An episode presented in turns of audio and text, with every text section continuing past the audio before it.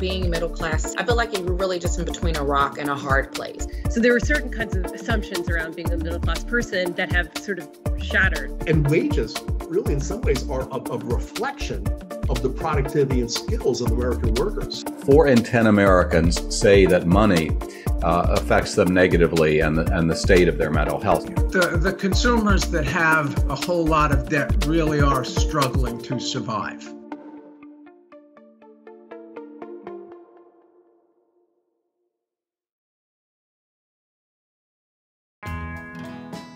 Class was once a symbol of the American dream. But the American middle class today paints quite a different picture being middle class, I feel like you're really just in between a rock and a hard place. You know, you're in a spot where everyone's like, hey, you're doing better than, you know, low class. You're doing great. You should be fine. Um, and you're underneath the people who are actually doing fine. It was at least a secure category. Your kids would go to a school that you felt at least okay about. You probably own a car or two and you'd own your own home and you could pay for your kids' college educations. So there were certain kinds of assumptions around being a middle class person that have sort of shattered. A survey in 2018 found that a third of middle income adults don't have $400 to cover an unexpected expense. In polls, when people are asked about being middle class, they frequently are less likely to say so, and more people now urge the pollsters to suggest that they're working class. So I think that many people who maybe in prior years would have thought of themselves as middle class now no longer think of themselves that way. So when we think about economic status, we think about it as some static, you know, state of the world that you are either poor or not poor, you're middle class or you're not. But in fact, the reality is that many middle class families will experience one or a few years in poverty. In fact, most American families will have years where they'll be poor or near poor. That precarity, that uncertainty, that is now a feature of the middle class experience for, for most US families. So, what exactly happened to the American middle class?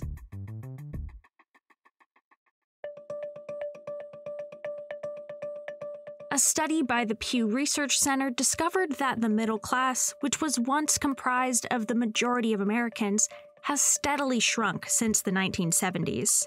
About 61% of American adults were considered middle class in 1971, compared to just 51% in 2019. However, the issue still remains widely debated.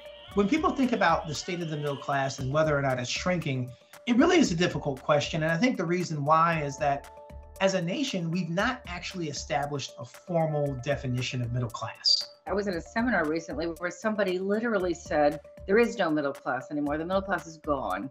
And I thought, oh dear, you know, that's political rhetoric. And I understand that it's a sort of a stand in for saying that folks in the middle are hurting, but it's just really not accurate. We looked at the size of the middle class in these 16 rich countries in 1985 and again in 2016. And one of the things that surprised me was the size of the middle class in the United States did not change. It was about 59% in 1985, and it was 59% in 2016. Experts instead prefer the term squeezed to describe what's happening to the middle class today. Even if the middle class hasn't statistically shrunk, I do think that the middle class faces more in the way of pressures to maintain or even build upon their position what it takes to actually live a middle class life, to have quality of life in many American cities is not what it once was. They're not necessarily able to pay their rent easily. They can't own a property. If they're in their 30s, they may not feel comfortable having kids because they realize that having a child would be too expensive. And you know, forget about medical care. If you have one thing happens to you physically, often people don't have good enough medical care. They don't have any insurance. This all goes into making somebody part of the squeeze middle class. As the middle class lifestyle grows more expensive and uncertain, it's also moving farther beyond the reach of younger generations. In 2019, just 60% of millennials were part of middle income households in their 20s, compared with almost 70% of baby boomers. Meet Chantel Jacob. Chantel lives in suburban Texas with her husband and one child. And while a household income of just over 100,000 should put her family in the middle income tier, she says that her family is still struggling toward financial stability. sounds great, six figures. But once we got married, the taxes that come out of my check before I even get any money, before all of my benefits, $500 come out of my check automatically. And then you add in insurance, life insurance for my spouse, myself, and my son. And I also have money going aside for my son's college fund. It's not a lot because I can't do that much, but I want to have something for him. You know, my check that starts off at about 3000 goes down to 2200 before I even get to touch it. Our rent's about $1700, electricity is about 150, phone bills about 280, internet 60, we both have vehicles. Those are about 800. Insurance on those vehicles is about 400 on food, $4,500 a month, but that's increasing. We budget down to the dollar, and sometimes it's very disheartening to work all week and have people tell you, like, oh, you're so lucky, you have a great job. And then you're like, mm, I don't know about that. There are several reasons why the middle class is feeling squeezed. The first reason is stagnated income. Between 1970 and 2018, the middle class share of aggregate income fell by 19% in the US. In comparison, the share of aggregate income for upper income households saw a rise of 19%. Another study by the Brookings Institute found that income in the middle class has grown half as fast compared to both the bottom 20% and the top 20% of income tiers once taxes and transfers were taken into account. I stay at a company for a while, my income becomes stagnant. You know, it increases by a couple thousand. Um, I generally have to job hop to have increases in my income, which in itself is not security. Middle class workers over the last 40 years have not been able to adequately benefit from the productivity growth, the expansion of the pie in the economy. We've measured this and found that the typical worker has fallen 43 percentage points behind the growth of productivity. What that means is that the middle class worker could have earned one percentage point more per year in compensation growth over the last 40 years. And they didn't get it because there was an erosion of uh, labor's share of overall income and because of rising inequalities such that the top 10%, uh, particularly the top 1%, and even more so the top 0.1%, took in much of the gains from the growth of the economy. While incomes stagnate, the cost of living has risen dramatically over the years. To put it into perspective, the average household income in the US saw just a 16% increase over the last 50 years.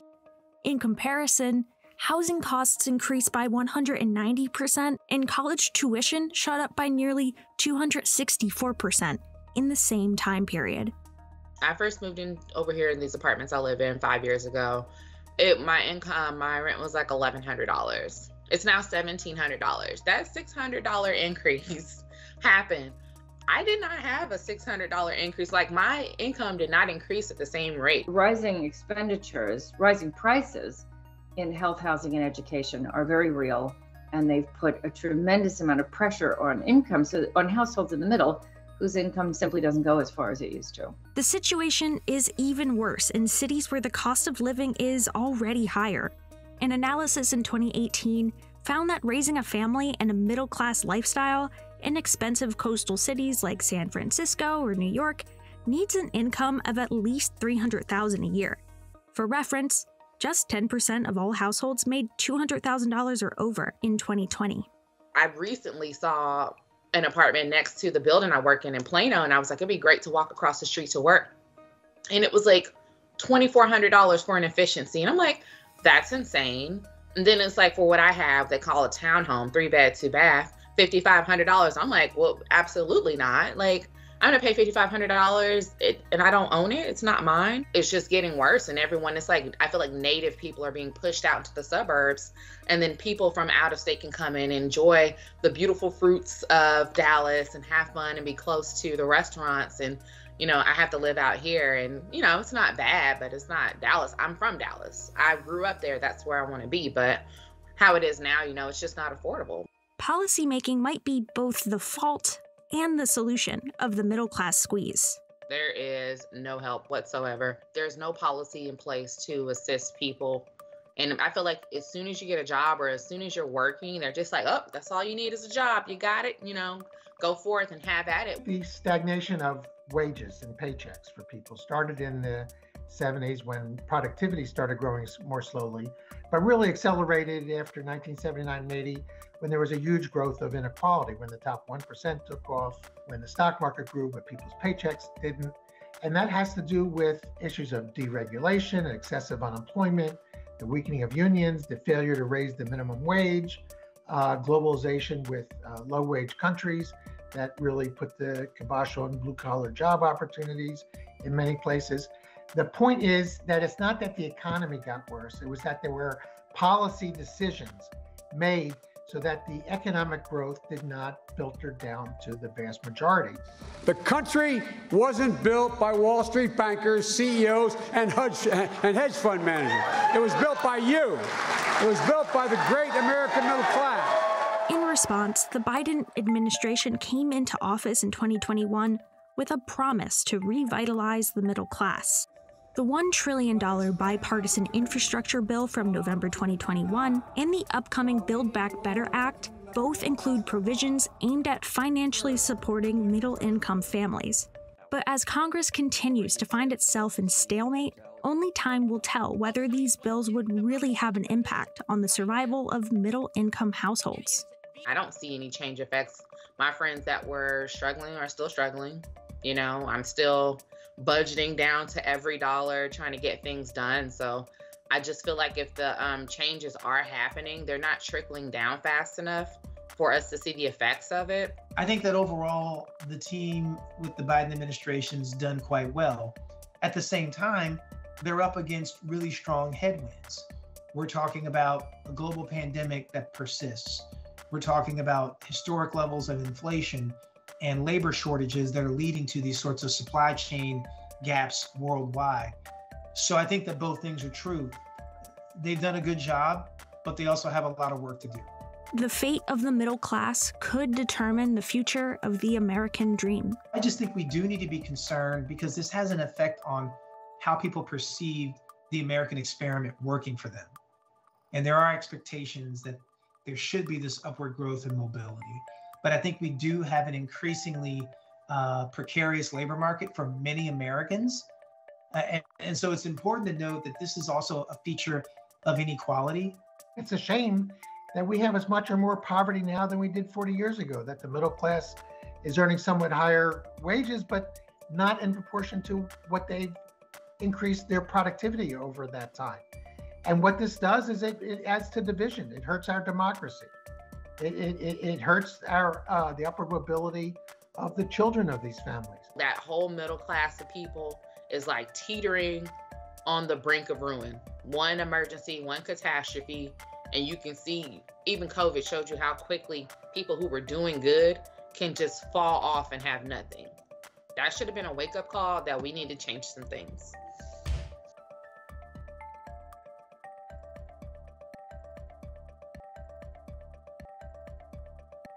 In June 2022, American workers made an average of $27.45 per hour.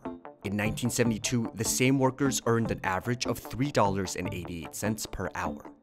A chart like this might make it seem like America has come a long way in terms of wage growth, but when adjusted for inflation, wages have remained virtually unchanged over the last 50 years, with workers today earning just 12 cents more than they did in 1972 when the average American is not seeing his or her living standards increase uh, over a period of decades, that, that's something that, that should concern us all.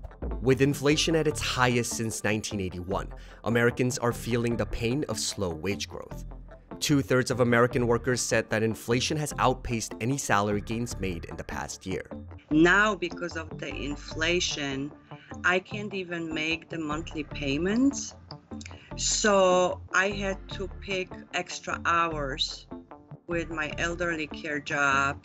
But some economists argue that the concept is merely a myth that politicians use to promote their careers. Politicians win elections by promising to fix something that is supposedly wrong in people's lives. And so I think there is a bit of a political cynicism and calculus involved in the wage stagnation debate and uh, promises to, to fix the supposed problem. So just how real is wage stagnation in America today? And what does it mean for American workers?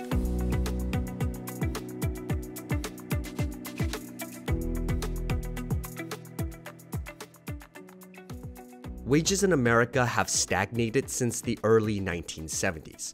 But it was 1979 when the gap between workers' productivity and wage began to substantially increase. Between 1979 and 2020, workers' wages grew by 17.5%, while productivity grew over three times as fast at 61.8%. It's not true that wages haven't grown at all. They have, but they haven't grown as quickly as they had in the past since the 80s, the economy's changed a lot. We've gone really from an industrial era to a tech era. When you have these big changes to the economy, sometimes the gains are not equally felt, but it really has an impact on everyone's lifestyle and everyone's wages. Wage stagnation is worse for lower and middle income earners. The bottom 90% of American workers saw their annual wages increase by 28.2% from 1979 to 2020, while wages for the top 1% increased by 179.3%. Meanwhile, the top 0.1% saw an astonishing growth of 389.1%. Real wages, which means that after we adjust them for inflation, has not risen that much since the late 1970s. We know that, on the other hand, inequality did rise over most of this uh, period.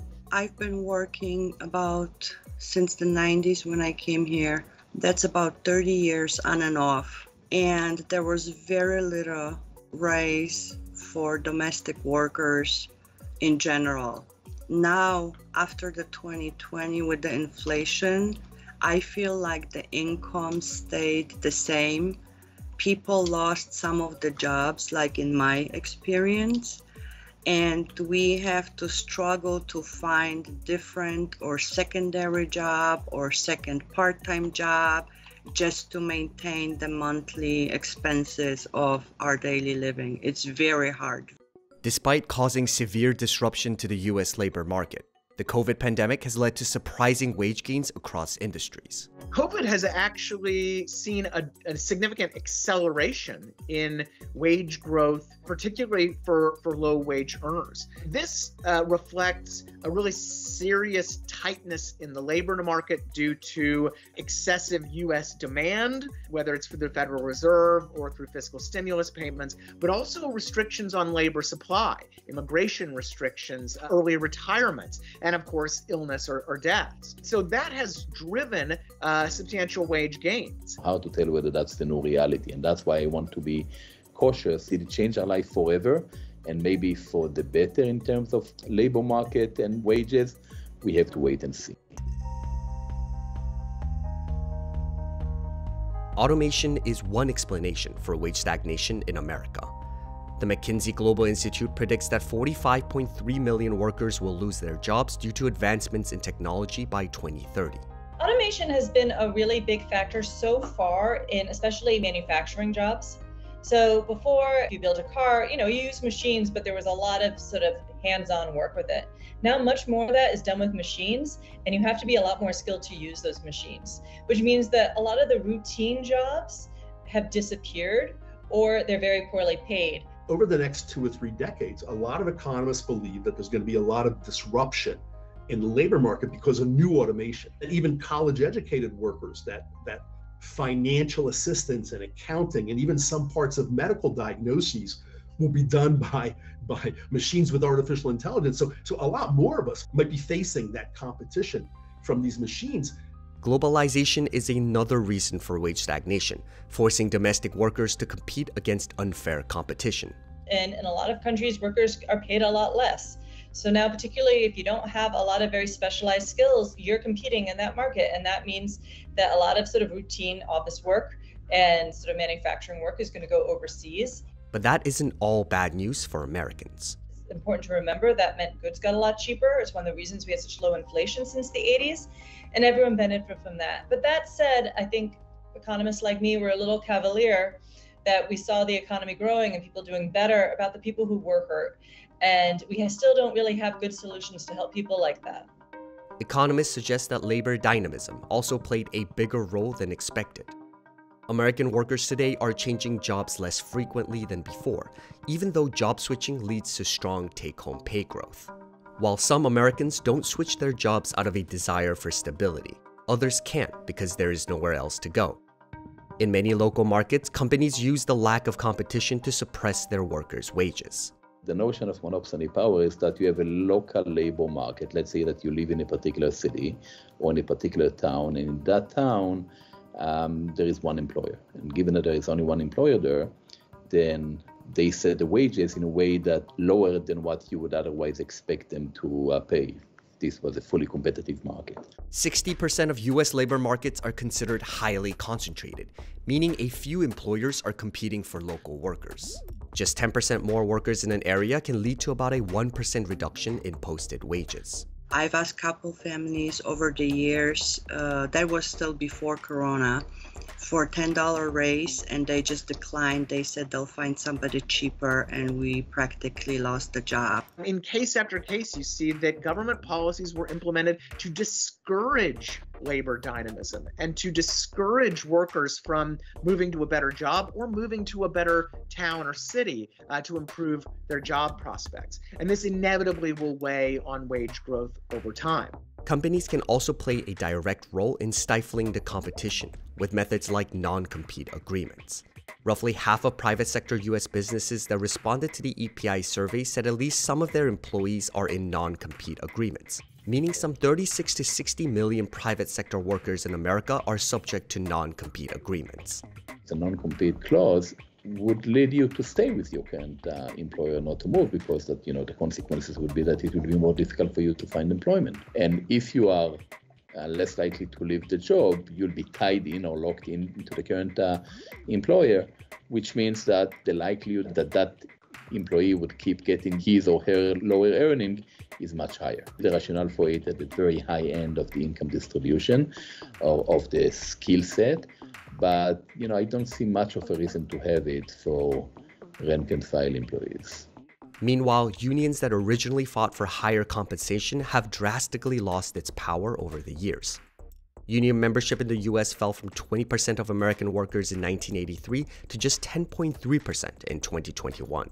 Workers in unions typically earn higher wages, about 10.2% more compared to similar non union workers, thanks to methods such as collective bargaining. In those industries where unionization stayed somewhat high, the effect of market power or monopsony of the employer on wages was muted. So the unions were able to bargain on behalf of the employees even when they were dealing with large employers, so wages were less stagnant or didn't decline as much. But some suggest that wage stagnation is an issue blown way out of proportion. The issue we have in, the wage stagnation debate is that a lot of researchers have been using a certain inflation metric, the consumer price index, that really dramatically overstates inflation over time.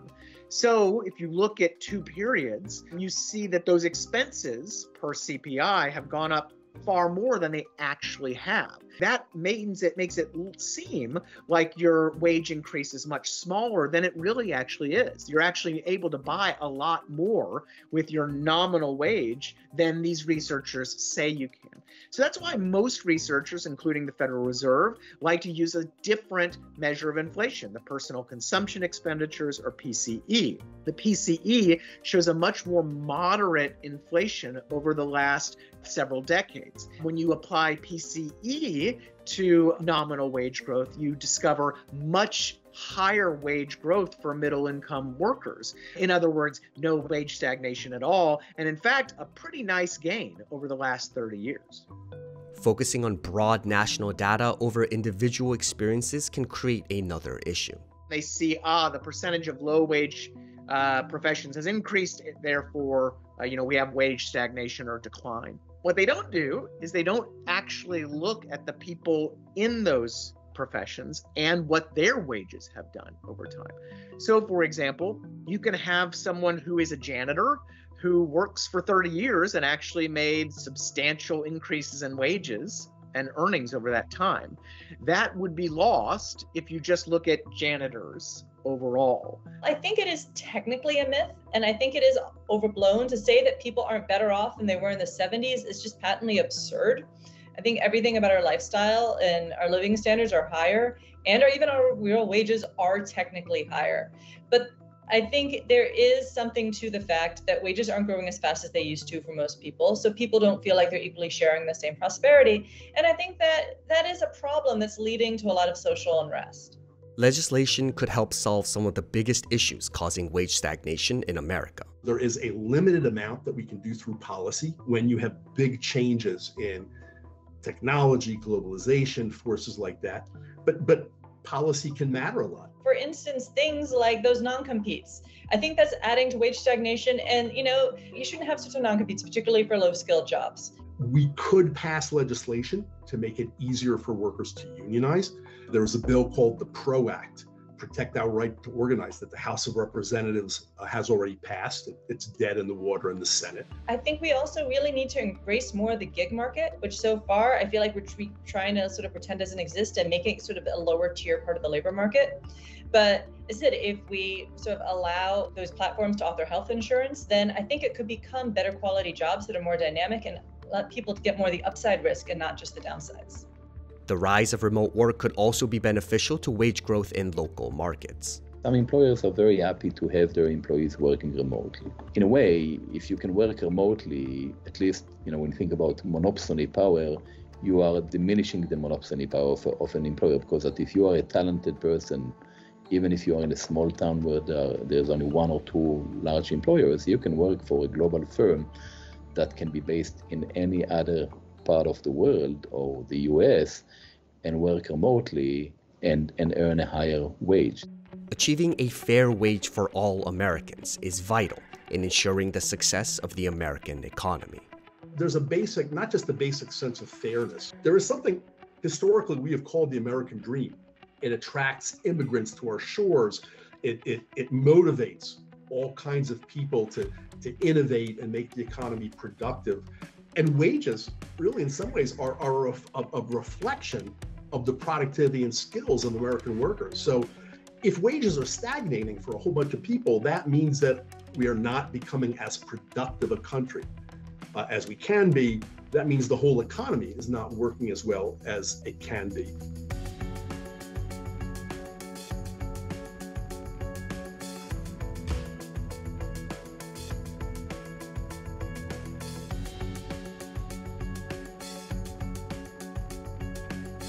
16.15 trillion dollars. That is how much debt American households owed by the second quarter of 2022. A staggering 41.79% increase from $11.39 trillion just 10 years prior. The, the consumers that have a whole lot of debt really are struggling to survive. They're struggling to meet rent or mortgage payments, repay college loans, to repay loans for a car they're struggling because they've got enormous credit card debt. 60% of American adults surveyed cited their level of debt as their main reason for financial anxiety. Debt is rising every single day. And it is something that I can say is debilitating. For me, even with a master's degree and having experience out in the field for over 10 years, I've had to have at least three jobs in order to not live paycheck to paycheck. But with inflation at its 40 year high, debt in America will likely grow. 43% of Americans are expected to add even more debt within the next six months. Debt is financing asset purchases, such as a home, such as a car. And when the price of these goods goes up, then it gets reflected in the loans that get taken out. And it's that that juggling effect, right? Do I pay off this debt or do I go get groceries or go get gas, the things that I need to actually live. So, why are so many Americans in debt today? And what impact does it have on the US economy? The COVID pandemic gave many Americans a chance to improve their finances. The total personal savings rate since the pandemic averaged 12.6%, compared to just 7.25% between the Great Recession and February 2020. Americans also paid off a record $83 billion in credit card debt in 2020. To help people weather this historic crisis, all sorts of supports were extended. They offered forbearance on mortgages, on student loans, other types of debt. When my specific, one set of my student loan payments were paused, I was able to breathe. So even with that $300 that was paused specifically in loan payments, that was enough to be able to allow for me to pay off my old car. That was enough for me to be able to save a substantial amount of money in order to put a deposit down for this beautiful place that I cohabitate every single day. So all this support led to actually a, a very historically good period in in the terms of the serious delinquency rate on student loans, on mortgage debt, on auto debt, across all these different debt types. But concerns over household debt are rising again. Government did a whole lot of things to help households and help households in debt during COVID. Now, unfortunately, those are all gone. Interest rates are starting to rise again. Federal Reserve has already increased interest rates a good deal. They've said they're going to increase interest rates more. I will tell you how much debt I do owe. Student debt from getting my bachelor's as well as my master's degree. And then I also have debt uh, that I just started accruing in 22 purchasing a, a, car that was unexpected. I have debt there, about $10,000 worth of that. And then obviously my mortgage, I owe a little under 200K on my condo. Most of the debt held by Americans is related to housing, accounting for 72.5% of the total balance. Nearly half of all Americans today say that the availability of affordable housing is a significant problem. We've seen phenomenal house price growth during the pandemic, and some of that's driven by just supply side constraints, not enough homes to go around. We also went through a decade where uh, you had to have a 700 plus credit score to qualify for a mortgage. That means that people whose credit scores were not in that strong, strong position were competing for lending dollars that were not easily available and for homes that were not easily available either. So prices just climbed and climbed. Meanwhile, student and auto loans comprise most of the non housing debt, accounting for 35.7% and 33.7% of the total balance. College tuition for public four-year institutions rose by 179.2% between 2000 and 2020, with an average increase of 9% each year.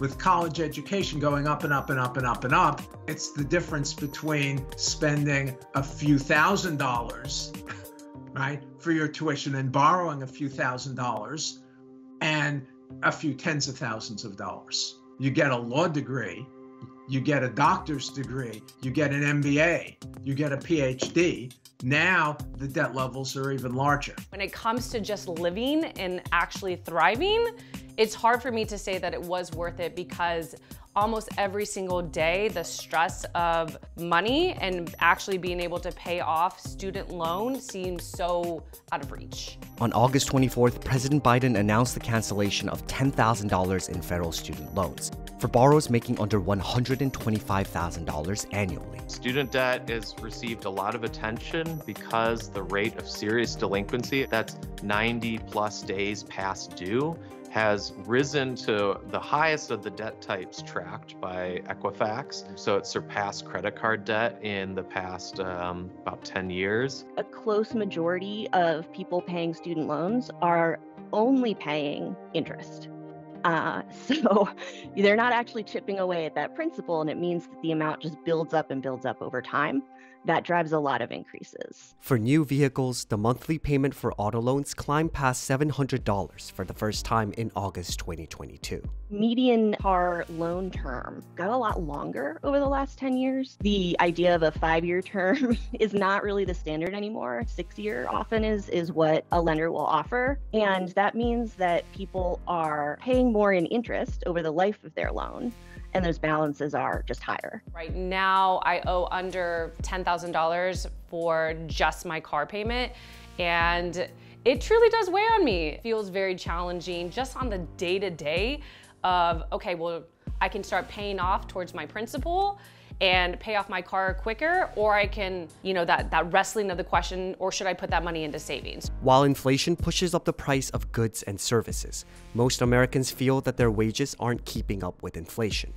The average real hourly earnings for all employees dropped by about 3% over the last year, while inflation increased by 8.5% during the same period. I wouldn't want to say that wages are not increasing at all, but given the cost of living that Americans are experiencing, it's not rising fast enough. Wages start to flatline, and people go, Well, I should have a better standard of living. All of a sudden, it's I can't get it out of my wages or my income. So what do I do? Well, let's put a little bit of money on a credit card or let's buy a better car and have a little bit more car debt and we'll just pay it off over a longer period of time. Even just at my age, I want to be able to embrace and do all the things that I want to do in life. And it's constantly in the back of my head of, okay, should I pay off debt today or should I go embrace and enjoy the things that my beautiful city has to offer? No person should have to have that go through their head on a daily basis. It's not fair.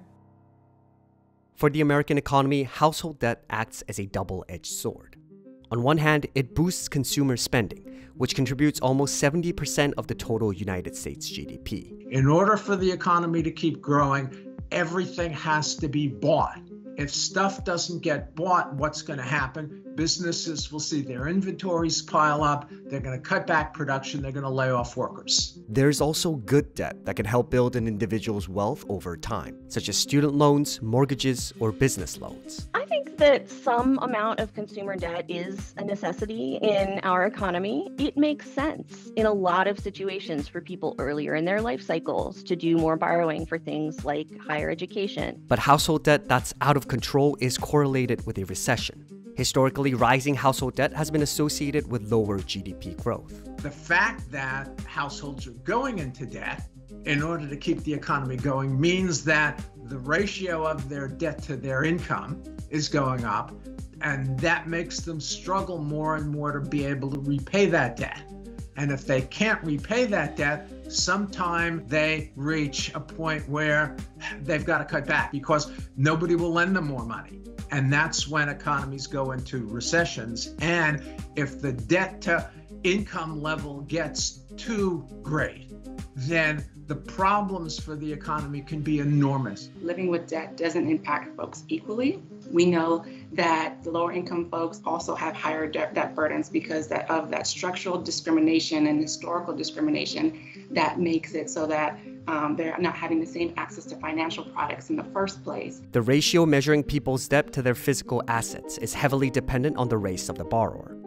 The ratio is 115.5% for blacks, 65.8% for Latinos, and 98% for other races, compared to just 49.3% for whites. The lower end of the income spectrum, the lower end of the credit score spectrum, we find that borrowers have a very hard time accessing traditional credit, like credit cards or a mortgage loan. And the credit that they do have available can be at higher interest rates and more costly. Some of it can be alternative financial services, such as a payday loan or a title loan. And these types of credit, though they serve the credit needs of these communities, to some degree, they can be quite expensive. In a lot of cases, um, the real problems are the families who are downwardly mobile, the families who were middle class, who had sort of accumulated debt based on the expectations that they would remain middle class, and then something happens in the economy. You lose your job, but you've still got your mortgage and your car payments and your college loans. Those become almost impossible to finance, and it's almost impossible for you to keep your head above water. Despite its record breaking amount, there's no reason yet to panic about the state of household debt in America. We shouldn't be panicked about the level of household debt right now. We should keep an eye on it. We should be concerned about it. And I think it's particularly important for policy leaders and leaders in the financial world to pay attention to who and where uh, we start seeing greater challenges. Based on what I'm seeing uh, at the Federal Reserve System's reporting, and more broadly than that, is that there are no major warning signs of uh, disruptions like we saw during the housing crash, right, and, and the subsequent financial crisis. Policy plays a vital role in keeping household debt in check. Experts say outdated procedures such as wage garnishment, where an individual's earnings are withheld for the payment of a debt, are in dire need of a policy update. A survey found that about 7% of workers in America had their wages garnished in 2016. For folks who have high debt loads, they're actually getting their wages garnished or seized at really high rates. Currently at the federal level, only $217.50 is protected in, in someone's weekly paycheck. And that bill hasn't been updated since the late 60s. And so what we're proposing is to protect at least $1,000 in, in people's paycheck every week so that they have enough in their uh, weekly paycheck to support their family and pay their bills while managing their debts responsibly. Bringing back the child tax credit program could also help reduce household debt in America. Child tax credits were expanded under the American Rescue Plan of 2021 as a response to the COVID pandemic. A survey found that more than 77.8% of child tax credits were either spent or went to paying down household debt. And that had a huge impact on, on household finances. If you're behind a couple of hundred dollars every month and going into debt, and now the government is giving you a couple of hundred dollars because you have children, now you're whole again you can pay all your bills for a couple of months. And if you can pay all your bills for a couple of months, you can maybe even reduce some of your prior debts. The government can also play a potential role in reducing certain kind of debt, such as medical debt that are owed by roughly 23 million Americans today. Medical debt is one in particular where the government, both federal government and state governments, have potential roles to play in helping households that are really at that individual level struggling with that. There's been a lag in the southeastern states of expanding Medicaid, right? And so we know that medical debt is going to be increasing, but if there's a way to expand Medicaid so that folks are better supported in terms of their medical medical expenses, that's going to be a, a way to alleviate that burden. Advocates say whether the U.S. can keep the household debt in check depends on how quickly policymakers can respond to the issue. We really need interventions to make sure to help Americans bring down that debt load and so that they can be able to res- spend responsibly, save responsibly, and have those long-term goals met of perhaps buying a home or building their wealth and being able to invest.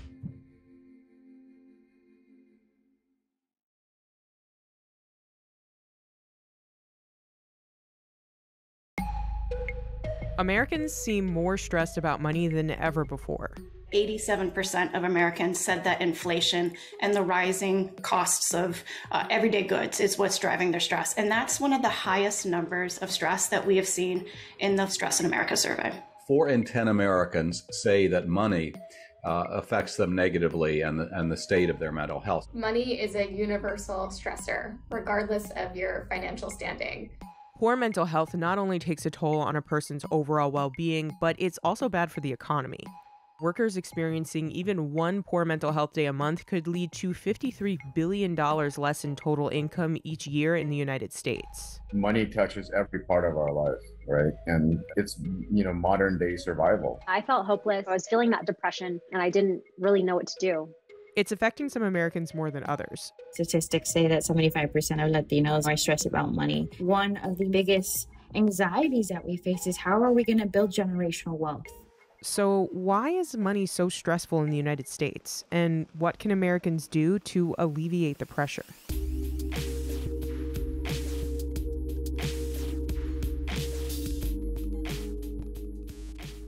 With the cost of living skyrocketing, many Americans are experiencing financial stress on a daily basis. Something that comes up time and time again when we query Americans about their personal finances essentially, it is the expenses that surprise them on an ongoing basis. So, trying to pay for everyday items, not having emergency savings, and debt. Those three issues are at the top of their list of concerns. Tanya Schultz and Leah Landaverde became money coaches after they experienced their own financial struggles. So I was in debt off and on all of my 20s and early 30s. And around when I was 34 is when I had about $28,000 in debt. Even someone who has a master's degree in finance has their own personal finance issues, right? I was still figuring out how to adult as well as how to be in this corporate world, make an income, which for sure led to overspending, you know, lifestyle creep. Yeah, I was in this debt cycle of trying to get out of debt, paying off debt, getting back into it. And I was just tired of feeling like I could never get out of it or feeling like I was always going to have debt. More than 80% of Americans ages 18 to 43 said money is a significant source of stress for them. Certain individuals are struggling more when it comes to concerns about inflation and money. Between men and women, there were differences in the way they processed it. We had more women tell us that it was negatively affecting their mental health, yet, men told us that it affects their mental health more often. I felt like I was at a low point because for my age and where I wanted to be, where I thought I should be in life, I felt like behind. I didn't have any savings. I was living paycheck to paycheck. In a lot of ways, money is a safety net or a source of stability. And without it, people feel vulnerable and anxious about the future. Latino and Black adults were more likely to say that money was a significant stressor more frequently than white and Asian respondents. Especially coming from my experience as a first gen, my parents didn't know how to navigate this financial system. That's why I even myself entered finance because I saw the stress my parents faced. So then I could learn and help protect them as well as protect the community and providing them education about finances that are, you know, transparent. Many Americans don't feel hopeful about their financial future, with 41% saying it's, quote, going to take a miracle to be ready for retirement. I think the problem in recent years has been that there has been this so called risk shift, whereas the risk of being responsible for things has been shifted from others onto the individual. What can you put on that list? The cost of obtaining a college education, previously in the public realm, borne by taxpayers. We know where that's been going. The uh, burden of saving for retirement was often more heavily owned by employers when they provided pension benefits. That was shifted to individuals with the changes in 401ks. Healthcare has become increasingly expensive. That's responsible for one fifth of the American economy, and consumers and employers bear that burden. Americans say they're feeling pressure to cut back on spending. More than 50% of adults say they've already cut back on dining out and will consider reducing their spending more if inflation continues to rise. More than 75% of adults said they're worried higher prices will force them to rethink their financial choices. Even higher income Americans making at least $100,000 per year say they either have or are considering cutting back on spending people need to have a sense of hope. And so, you know, when the economy is working for them, there's a greater likelihood that people will have hope that they can accomplish their basic personal financial objectives. Americans are making a connection between their financial stress and worsening mental health. 42% of US adults say that money negatively impacts their mental health, with 28% saying they worry about their finances daily. Many Americans tell us that some of their sources of financial stress are as simple as looking at their bank accounts or making purchases or talking about money. Thinking about money or your finances, it can feel unavoidable with the approaching summer and travel plans, holidays, gift buying all these things are really stressful and can trigger concerns about finances. Sometimes dealing with stress can worsen someone's financial problems. An April 2020 Credit Karma survey found that 35% of respondents said that stress from the pandemic made them impulse buy. I was sad, so I would shop. And that led to me accumulating over $30,000 of credit card debt.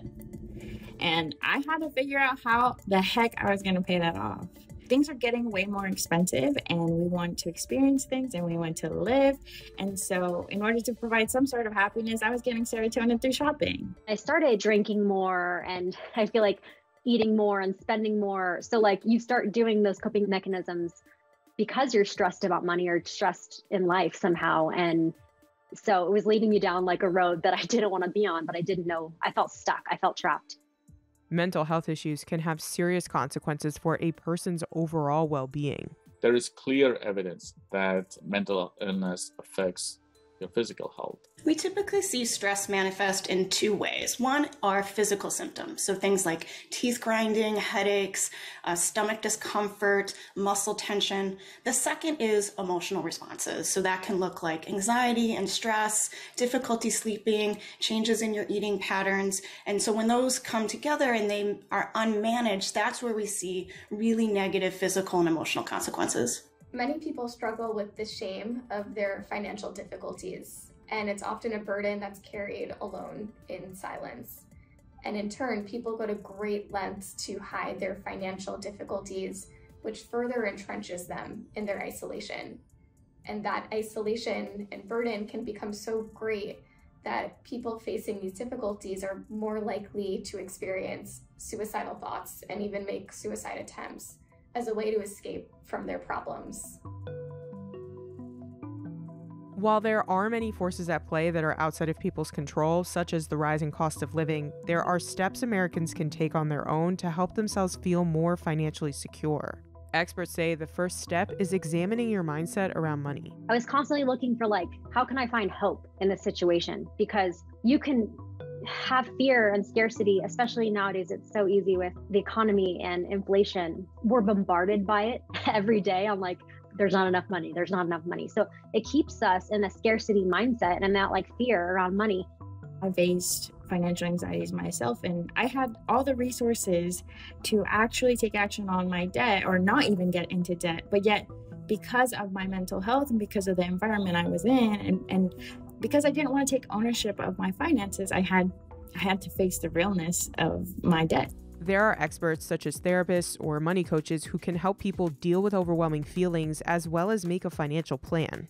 A money coach essentially is a a partner in crime that you have someone by your side that helps you hold yourself accountable and provides you financial education at the same time with guided actionable steps forward to reaching your financial goals. I think the biggest reason there's shame tied to finances because so much of our self-worth is tied to what we have in a tangible way.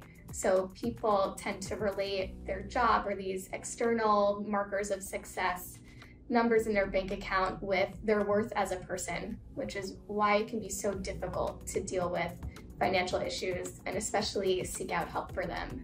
It's also important to monitor your physical health. What is happening to us uh, mentally, it, it, affects us uh, physically also. If, if you're not treating uh, your depression and anxiety well, you are probably not doing a great job managing blood pressure and diabetes and other chronic conditions. I always kind of go back to the basics, which is to make sure you're eating healthy, that you're getting enough sleep, that you're staying active, and that you're staying socially connected. The concept in mental health recovery is that a first step is building hope. We, we need to see that there's a path to recovery and that things will get better. And they usually do.